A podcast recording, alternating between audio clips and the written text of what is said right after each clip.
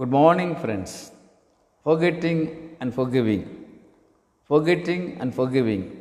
This little biblical phrase means a lot. Yes, contains real wisdom in it. Forgive what hurt you. Never forget what it taught you. Forgive what hurt you. Never forget what it taught you, says Buddha. The only way to forget is to forgive. If we don't forgive, we cannot forget, psychology clarifies.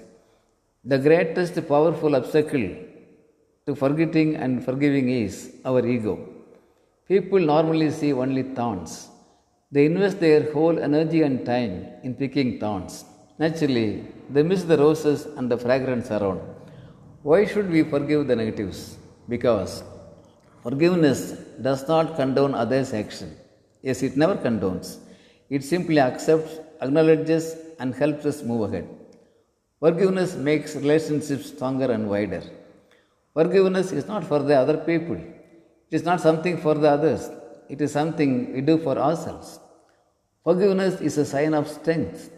The weak can never forgive, says Mahatma Gandhiji. We deserve forgiveness, and others also deserve forgiveness as we do. Above everything, forgiveness is a great healing. Yes, it is the most highest beautiful form of love. Scientific studies say, forgetting and forgiving the negatives, people can be free from blood pressure, stress, diabetics, back pains, headaches, and so on. Friends, let's develop the attitude forgiving and forgetting and lead a healthy life physically and mentally. Thank you. Aranga Gopal, Director, CBI IAS Academy, Coimbatore.